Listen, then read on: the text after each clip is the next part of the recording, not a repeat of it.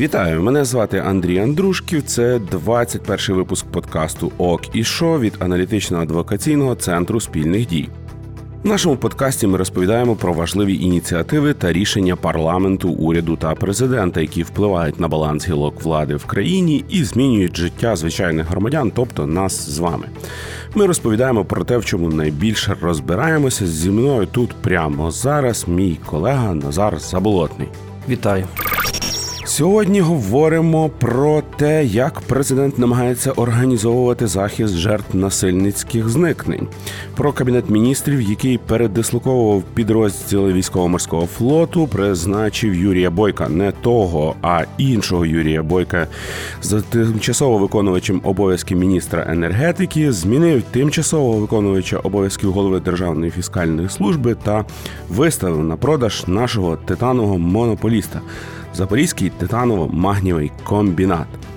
Отож, погнали.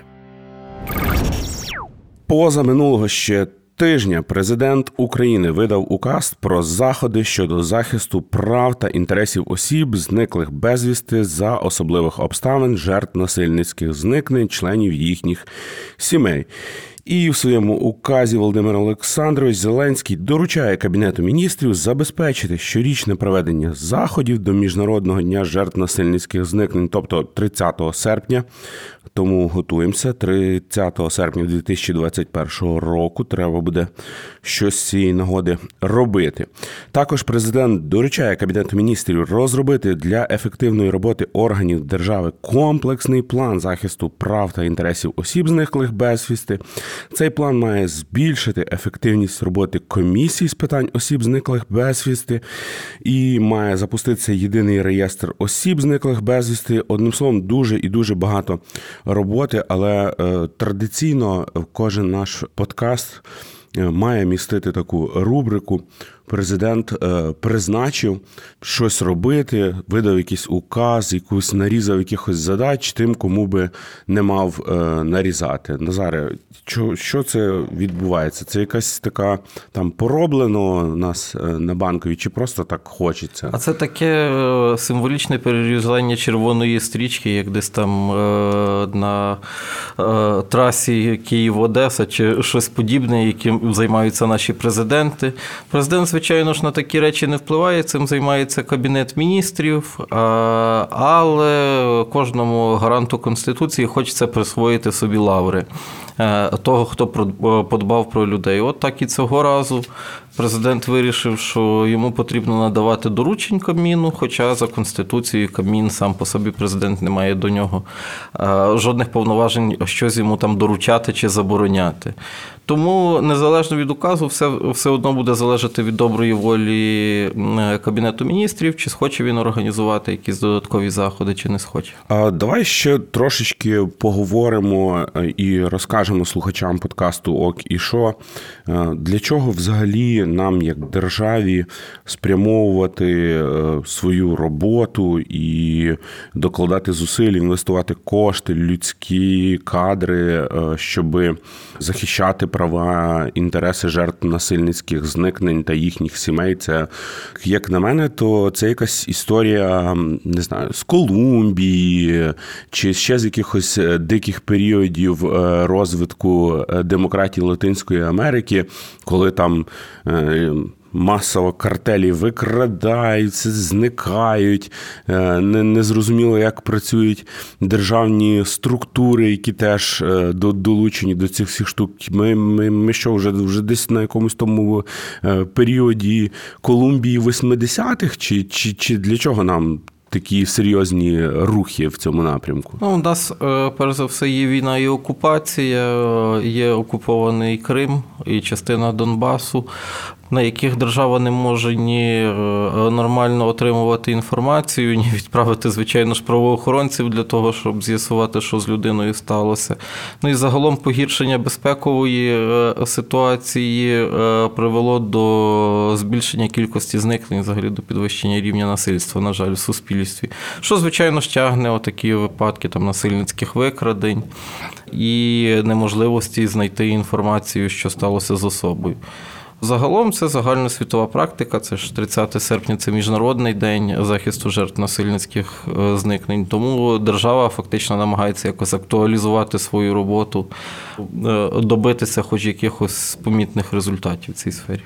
Е, до речі, е, наш е, редактор Олексій Півторак нам тут підготував таку так само врізку довідку із думками колишнього постійного представника президента України в Автономній Республіці Крим Бориса Бабіна у блозі на Українській правді ще в 2019 році. Він Писав про спроби реалізувати приписи міжнародної конвенції про захист усіх осіб від насильницьких зникнень, і там писав він про те, що Україна запровадила в кримінальному кодексі окрему нову статтю е, з номером 146 дріб 1 щодо насильницьких зникнень, яка наразі відрізняється від старої статті 146 е, незаконне позбавлення волі або викрадення людей.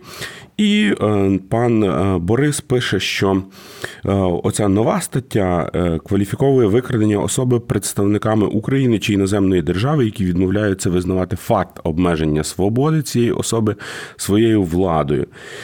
І стара стаття щодо розслідування викрадення особи виключно іншими приватними особами говорить нам. Тобто, чи чи я правильно розумію, що ну, українські законодавці хотіли е, і в якийсь такий спосіб. Полегшити ті питання, коли е, викрадення можуть стосуватися роботи українських якихось структур. Е, ну і це, звичайно, також, але в нас загалом існувала прогалина. В нас фактично органи державної, представники органів державної влади не були суб'єктами кримінальної відповідальності за старою статтею. Тому це, перш за все, заповнення заповнення загалом прогалини в нормативно-правових актах. Але так це і стосується викрадення наших громадян е, на окупованих територіях або десь там в районі бойових дій, що теж відбувається доволі регулярно. Е, чи чи я правильно розумію, що з оцими нормативно-правовими новаціями потім, після деокупації Криму, Донецької Луганської області повноцінної, е, ми, як держава Україна, зможемо судити людей, які там е, викрадали людей, тому що ну не так часто трапляються новини по Донецькій Луганській областях по окупованих територіях, але по Криму періодично, принаймні мені трапляються новини, що знову там хтось зник. Е, не можуть знайти, і там це. В принципі, там не не останні люди, особливо з кримсько-татарської е, громади Криму, зникають. Е, ну, звичайно, ми зможемо винних осіб притягувати до відповідальності за умови, що ми встигнемо звільнити свої території до е, закінчення сроків притягнення до кримінальної відповідальності. Ну і так, це мало би мати такий трошки психологічний вплив на росіян, які там викрадають наших громадян, в тому числі кримських татар, щоб вони розуміли, що Україна буде звертатися в Інтерпол, якщо зможе встановити, хто саме цим займається. Ну, це би мало трошки полегшити життя і тим же кримським татарам, і іншим громадянам. А хіба в таких статей не мало би бути якоїсь просто вічного строку притягнення до відповідальності, як, наприклад, там з злочинами проти людяності, зробленими там в період Другої світової війни, ще кілька років тому навіть е, були процеси з приводу там охоронців таборів Майданик і Дахау. Ну, воно все ж не співмірно. У випадку там насильницьких зникнень йдеться, як правило, про якісь більш-менш одиничні випадки. Відносно злочинів проти миру, міжнародної безпеки та людяності, це йдеться просто про масовий характер явища. Тому там все ж буде срок притягнення до кримінальної відповідальності. Ну, будемо надіятися, що український кабінет міністрів е, і всі відповідні структури зроблять свою домашню роботу, і ми зможемо е, без нормативно-правових прогалин е, вже після деокупації територій встановлювати закон таким чином, щоб ті, хто чинив злочини проти громадян України, щоб вони були е, покарані, оскільки це дуже важлива частина е, того, як має діяти е, держава в інтересах свого народу. Кабінет міністрів передислокував військові частини на узбережжя. Пане Назаре, чи вже почалося? Ну, схоже, що так. Відомо за сприяння Америки. Ми створюємо дві військові бази своїх. Одна в Очакові. Це містечко, яке знаходиться на самому самому краю материка, і фактично контролює вхід, вихід е, в акваторію Дніпра. Тому від безпеки е, цієї точки залежить фактично можливість судноплавання по всьому Дніпру і також Чорному морю. З іншого боку, і Бердянськ на Азовському морі, а Очаків на Чорному морі є тими двома точками, куди найзручніше проводити висадку морського десанту з Криму. Тому фактично е, питання контролю за цими двома районами є необхідністю для того, щоб убезпечитись від висадки росіян з Криму. Тобто українська влада реагує на ризики можливої військової операції, е, яка може мати на меті перекидання військових частин з окупованого Криму вже на материкову територію України. Ну, якщо ми все-таки серйозно сприймаємо сценарій, що Росія піде за Кримською водою, то Її наступ мав би виглядати приблизно так е, шляхом висадки морських і повітряних десантів, десь в тих районах Очакова і Бердянська. До речі, важливо е, розуміти, що до окупації Криму на його території за договором з Україною знаходилося 12,5 тисяч військовослужбовців Чорноморського флоту Російської Федерації.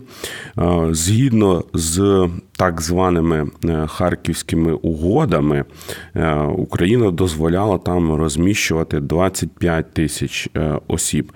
На початок 2017 року чисельність угруповання угруповань збройних сил Російської Федерації в окупованому Криму оцінювалося приблизно 60 тисяч з перспективою нарощування до 100 е, тисяч е, осіб. До прикладу, е, наприклад, на території Японії.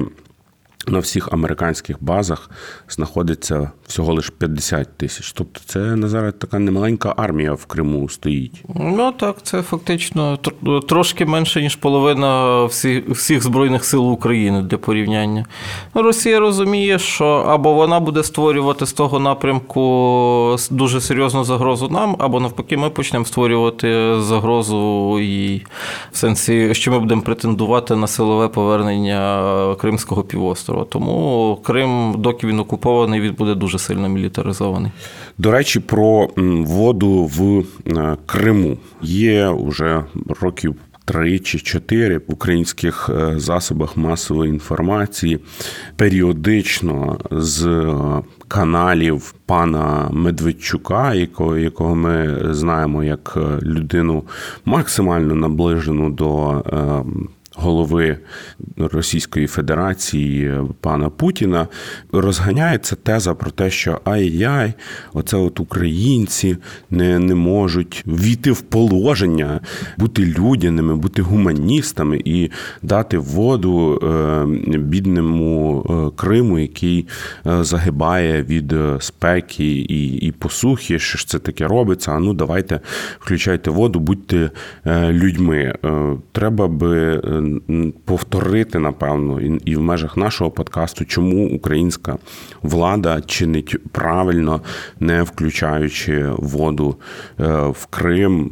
Не зважаючи на всі оці е, емоційні штуки, які е, закидують і російські е, засоби масової інформації, і про російські засоби масової інформації, які працюють на території України, і про російські політики, які шастають по Києву і по всій Україні з е, посвідченням депутата навіть Верховної Ради. Перш за все, треба мати на увазі, що Росія як окупант несе повний комплекс обов'язків з утримання території населення, яке на ньому живуть. Тобто забезпечення побутових потреб е, місцевих людей, має турбувати саме Росію.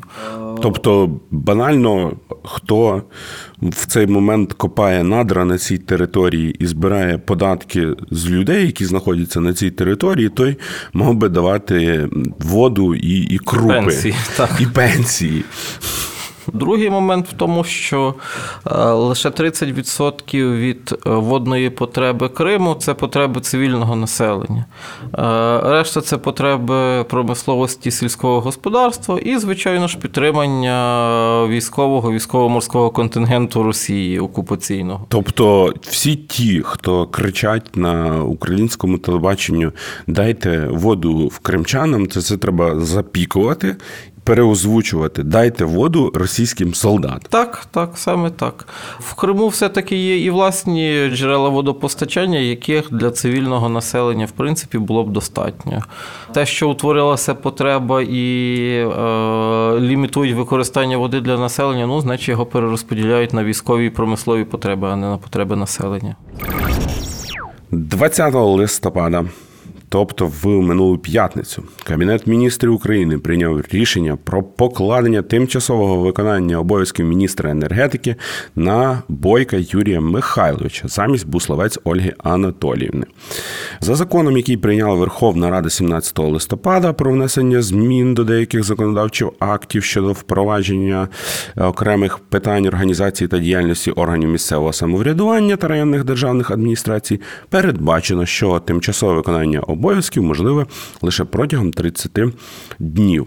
Е, по-перше, важливо зазначити, що е, бойко це знову ж таки не той бойко, якого ви е, можете зустрічати в різноманітних ток-шоу на каналах Медведчука, трапляється йому заходити на інтер. Деколи навіть буває, коментує людина на прямому, але це не той бойко. Бойко, якого е, ми е, знаємо по вишках Бойко, одній е, з найвідоміших корупційних схем в історії незалежної України. Скільки можна оце е, призначати тимчасових виконувачів обов'язків в в країні, в якій питання енергетики це, ну, якщо не в трійку, то точно в п'ятірку входить завжди, починаючи з, напевно, з урядів ще часів кучми. Ну, це ж не тільки Міністерство енергетики, це загалом хороша традиція вже цього уряду. Там купа людей, які призначаються без конкурсів на час карантину, в сфери, які взагалі не пов'язані з протидією карантину з одного боку, з другого боку. Е, отакі постійні зміни і призначення виконуючих обов'язків. Це мало би тривожити перш за все Верховну Раду, бо Кабмін краде її повноваження призначати міністрів. Саме Верховна Рада, як представник народу, є замовником послуг з управління. Вона визначає, чи підходить і цей прораб чи не підходить. А тут фактично прораб сам собі призначає субпідрядників. Ну, Так економіка не працює, і держава теж так не працює. Е, нагадаю, шановним слухачам подкасту Ок і що, що у нас відколи працює Верховна Рада 9-го скликання з монобільшістю партії Слуга народу, е, посаду міністра відповідального за енергетику займали уже е, чотири людини. Тобто пан Бойко вже четверта особа на цій посаді. Спочатку був пан Оржель в уряді Гончарука, потім коротенько навіть місяця не попрацював. Шубін Михайло Миколаєвич. Потім пані Буславець, і от уже пан е, Юрій е, Бойко. Нагадаю, що, наприклад, за часів складних парламентських часів, оскільки не було е, монобільшості, була коаліція Європейська Україна е, за за часів е, другого уряду Яценюка і поки що першого уряду пана Гройсмана. У нас було то всього двоє міністрів енергетики. Дивлюся, пане Назаре, і порівнюю 4 е, проти 2. Тобто е, кадровий голод, про який е, говорив Володимир Олександрович, та немає ніякого кадрового голоду. Міністрів енергетики знаходиться отак на раз-два. У мене таке враження, що в них там ротація. Один олігарх зайшов, заніс, поставив на 2-3 місяці свою людину та вирішили його питання. Далі заніс інший, поміняли ВО міністра енергетики. Дуже ж зручно. Може, це є десь там е, на вулиці Грушевського якийсь такий спеціальний зал, де е, ну, е, кадровий резерв. Ні, ні, там такі стоять по кругу стільці і заходять представники від олігархів під музику, танцюють навколо стільців, а стільців на один менше. І там зупиняється музика. От всі, хто сіли на стільці, ті призначають в наступній ротації відповідних людей в, в тих галузях, які цікаві цікаві е, олігархам, ну точно там не не в е, в культурі, не в соціальній політиці, а там, де йдеться про енергетику, про надра, про промисловість, митниця оце все. Ну так, це одне з найжирніших міністерств в традиційній корупційній структурі нашої влади. Тому е, абсолютно не дивно, що воно так відбувається. Дивно кажу, те, що парламент не реагує на це. Ну, але дивися, парламент не не реагує, тому що е, Є певний рівень компетенції, напевно, парламентаря і і спроможності парламентаря зрозуміти, що е, відбувається. Українські парламентарі, здається, останнє на, на що е, спромоглися, це е, збільшити субвенцію соціокономічного розвитку між першим і другим читанням і подати її до Кабміну зі збільшенням на 6 мільярдів гривень, щоб могти могти їхати на округи і дарувати футбольні м'ячі, і розказувати, що оце от вибув гроші для е, встановлення автобусної зупинки чи е, туалету громадського е, за нею. Чого чого, чого такий у нас урядовий свистопляс? Ну тобто, очевидно, що якщо за 15 місяців це вже четвертий міністр, то поки людина заходить, поки заносить свої там коробки, якісь е, е, ці е, документи красиві в рамочках з тренінгів і конференцій розвішує на стіна, поки знайомиться з усіма, то це вже місяць часу проходить. Поки там пару кабмінів, щоб зрозуміти, як це все працює, ще місяць часу, і потім раз-два і і на вихід. Ну, чи можемо ми говорити про якусь стабільну політику в галузі от енергетики? Абсолютно ні. Тим більше кожен новий е, міністр ЧВО по традиції е, через всякі карантинні хороші норми звільняє державних службовців з директоратів. В результаті е, ти не встигаєш сформувати ще державну службу в міністерстві, як тебе звільняють і все наново. Ну, Як правило, спецперевірка на державну службу триває 3-4 місяці, тому я впевнений, що деякі люди навіть не встигають бути призначеними на посади до зміни керівника.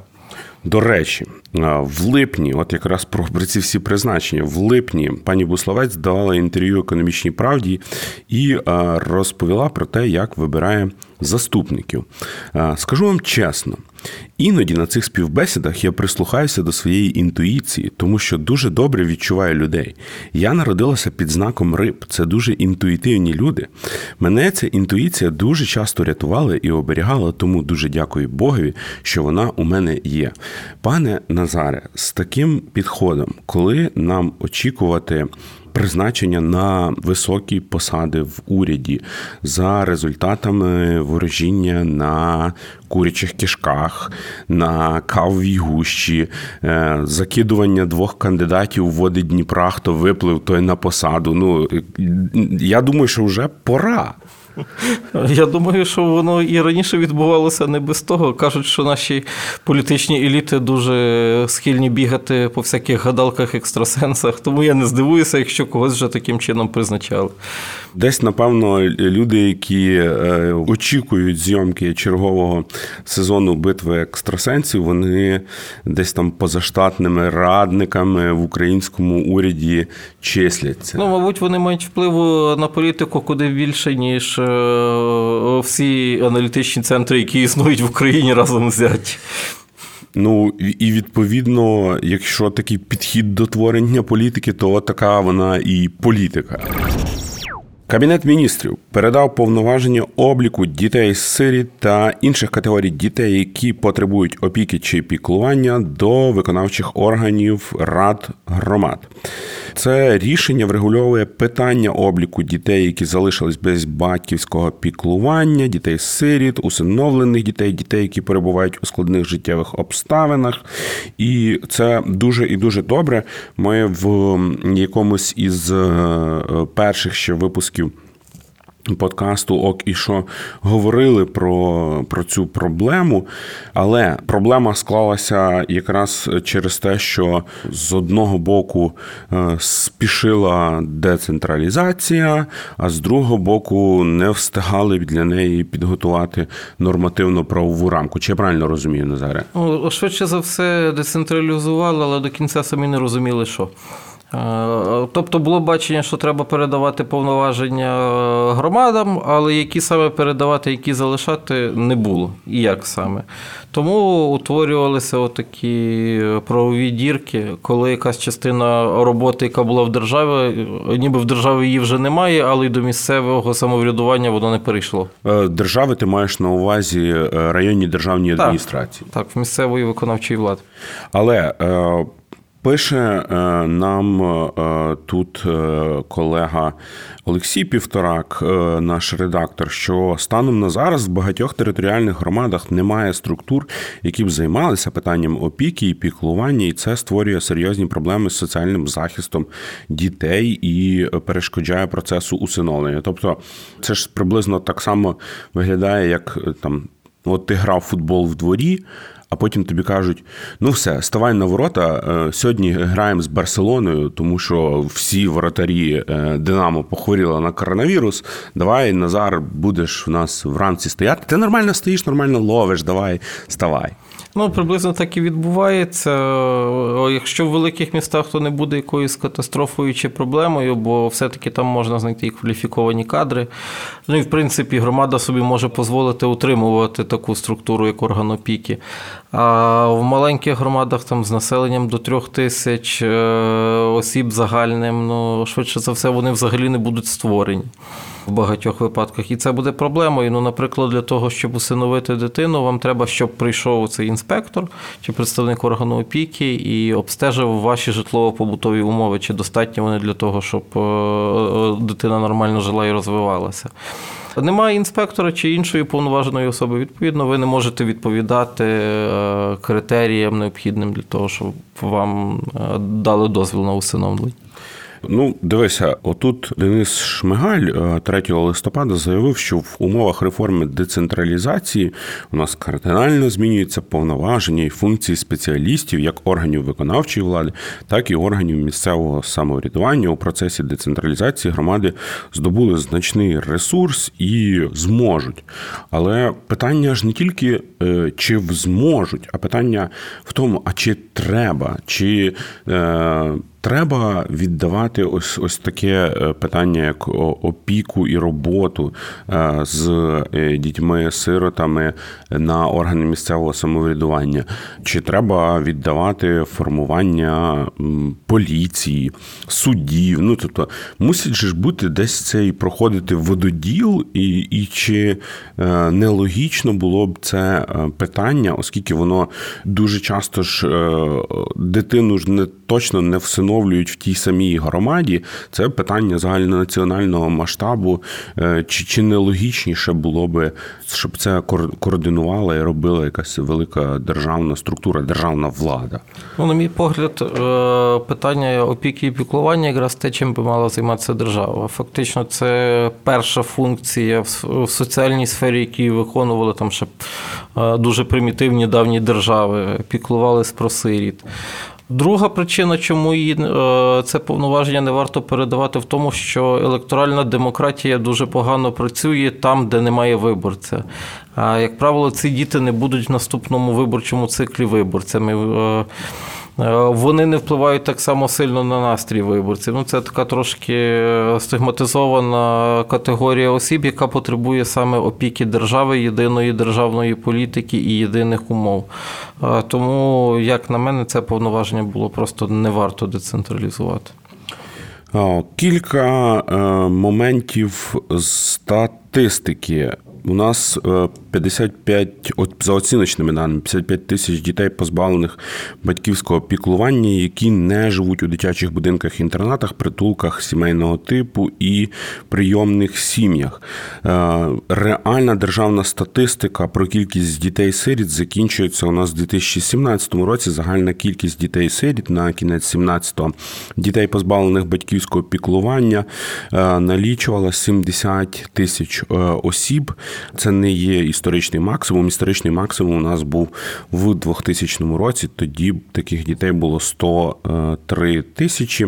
Е, до прикладу, у 2017 році всиновили майже 3 тисячі діток, а максимум усиновлених був теж у тому ж таки 2000 році майже 8 е, тисяч е, дітей.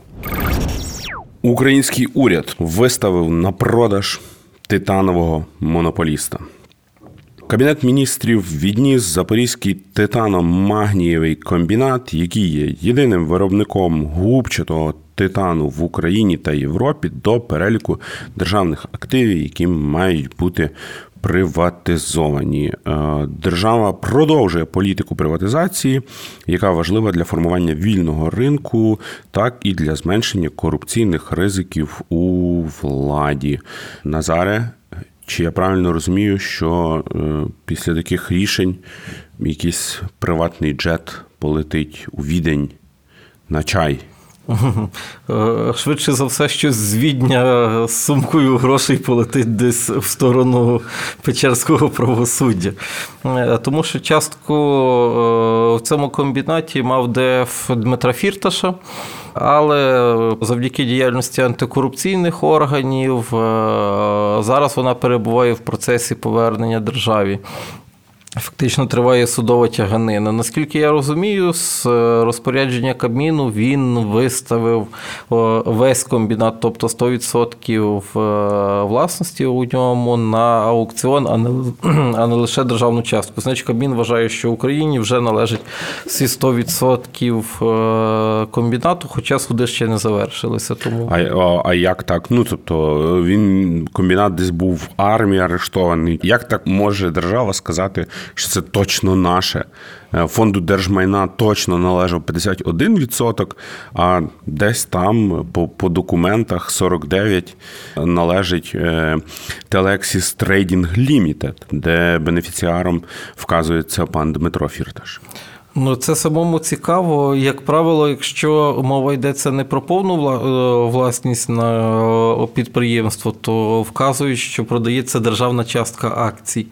Тут просто доповнили назвою підприємства, перелік тих підприємств, які можуть бути приватизовані. Тому виглядає так, що держава думає, що вона є повним власником. Які е, ризики е, потенційного розгортання цієї історії? Ну тобто проходить аукціон, всі слідкують так само, як е, під час продажу Криворіж сталь. Ні. Криворіж сталь. Шановні слухачі, якщо вам цікаво, то подивіться в інтернеті, як продавалося свого часу Криворіж сталь, і потім як продавалося все одарувалося на день народження внучці як е, як потім в українській мові з'явилося після слова приватизація, з'явилося слово реприватизація. От е, після помаранчевої революції. Це дуже дуже цікава історія. Але ну, тобто, в моїй картині світу, тобто це є аукціон, там як е, продавали готель на європейській площі. От, всі слідкують, ціна росте тудим-сюдим. Хтось там виграв, і в кінцевому результаті починаються суди, які тривають. ну, тому що якщо 49% е, такі е, належать компанії Толексіс Trading Limited, то от суди точно почнуться, і зважаючи на те, як добре працюють українські адвокати і як дуже добре працюють українські суди, ну це може тривати років 5. Єдиний варіант, насправді, е, за якого це не буде тривати роками, якщо його купить сам Дмитро Фірташ. тоді йому не буде потреби судитися самим собою. У всіх інших випадках, по-перше, інвестори не будуть дуже зацікавлені. Вони ж всі розуміють, що це буде проблемним активом, що суди триватимуть, не знати, чим вони закінчаться в українській правовій системі. Тому.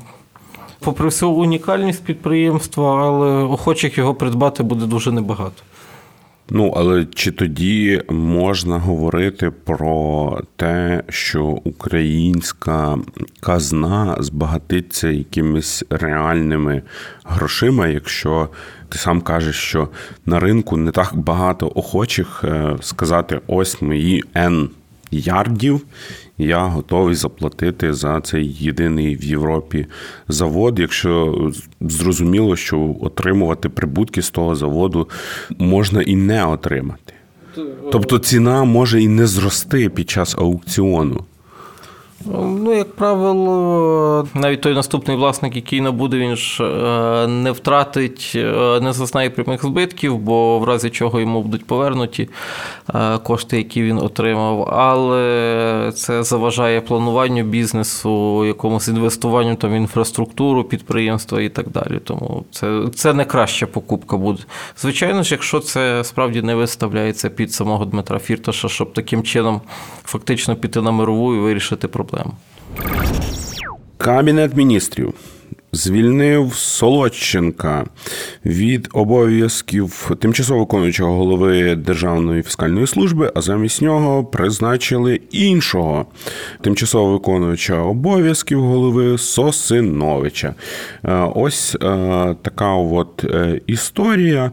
Це постійне і вже якісь там 100-500 історія, поки ми е, записуємо е, цей наш подкаст, е, коли замість одного. Тимчасово виконувача обов'язків призначають чергового. В такий спосіб українська влада бореться з бідністю чи як? Ну так, це дуже гарний спосіб. Одна особа поочолювала 3-4 е, місяці митницю, поборола свою власну там сімейну бідність. Нормально, досить тобі поміняли, поставили наступного. Так, за 100 років, мабуть, всі станемо жити в достатку, кожен побуде трошки начальником митниці. Ну, не кожен з нас президент, бачиш, але кожен зможе трошки от митницею покерувати. Ну, але якщо без жартів, Назаре, це ж тупік. Ну, якщо серйозно, це взагалі ненормально. Керівник митниці за посадою він є представником вищого корпусу державної служби. Це мала би бути людина, яка є добраною на складному конкурсі. з Оцінкою репутації, професійних якостей і так далі. Ну, а тут просто випадк, ну, не знаю, випадковим чи якимось іншим чином призначають е, постійно нових і нових керівників ДФС, від якого фактично залежить бюджет. Це взагалі ненормально. Ну, можливо, ще одна гіпотеза, яку е, треба підтвердити е, в спеціалістів по теоріях змови. Можливо, десь е, на Грушевського будинку уряду там внизу є якийсь такий підвал з басейном. В басейні плавають дельфіни. Дельфіни плавають поміж таких великих м'ячів надувних з іменами і прізвищами, і вибивають періодично якийсь м'яч, на якому, наприклад, минулого. Е, тижня було написано Сосинович е, Дмитро Олександрович, і якась спеціально повноважена людина бере і каже: О, все, дельфіни нам сказали, це е, наступний голова ДФС. Інакше я пояснити, ну весь цей свистопляс не, не дуже можу. Ну, це ж не тільки ДФС з митницею відбувається приблизно те саме. Зараз з ДБРом так само там взагалі, по-моєму, дві людини, два заступники, які по два чи по три місяці е, керують ДБРом і змінюють один одного. Е, мабуть, з такими темпами ми скоро почнемо там римські практики, тріумвірати запроваджувати, е, щось таке, бо не, а може навпаки, е, ну не не тріумвірати, а треба просто е, казати: от, наприклад, Державною фіскальною службою у нас керують е, Солоденки Сосиновичі, і там діти та по спадковості, просто е, передавати там. Міністерство енергетики керують бойки. Ну от виключно з прізвищем Бойко. От, е, ну, А інакше як? як? Як це все має рулитися з таким підходом? Ну, Якщо запровадити спадкове право, то Азаров буде претендувати на трон. Почнуться феодальні війни.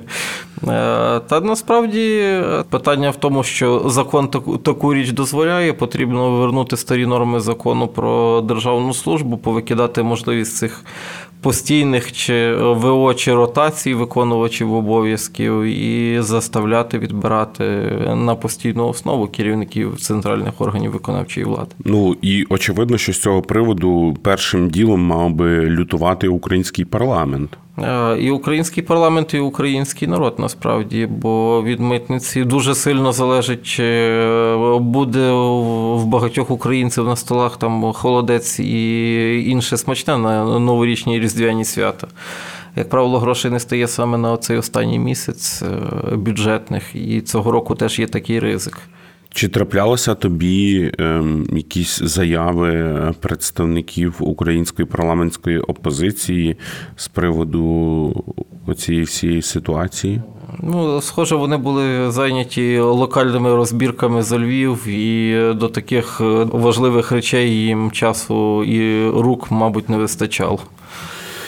Ну, будемо сподіватися, що український парламент, і, зокрема, опозиція в українському парламенті е, візьметься за якісь державні нарешті е, питання, і це все отримає якусь реальну реальне висвітлення і реальну е, реакцію, тому що з таким підходом в державній службі дуже важко сподіватися на якийсь економічний розвиток, поступ прогрес і багато інших слів, які мають під собою там збагачення, добробут і покращення життя і підвищення відсотку жирів у маслі. Це був подкаст Центру спільних дій про рішення ключових державних органів України. З вами були Андрій Андрушків та мій колега Назар Заболотний. Дякуємо за підготовку матеріалів редакторці Марії Очеретяній та редактору Олексію Півтораку. Також е, дякуємо стажерці центру спільних дій Анні Котловській яка допомагала нашим колегам готувати цей випуск, звукорежисеру Андрію Іздрику, який це все кожного разу монтує, щоб ви приємно собі слухали в будь-який зручний для вас е, момент на прогулянці під час прибирання хати чи е, рухаючись в громадському транспорті. Наразі нас можна слухати на українській правді, на громадському радіо, на платформах Apple Podcasts, Google Podcasts, SoundCloud, Spotify Пересилайте цей випуск всім своїм друзям, знайомим в коментарях залишайте свої відгуки. Нам це дуже важливо для подальшої роботи над е, цим нашим форматом. Дякую за увагу і до зустрічі вже за тиждень.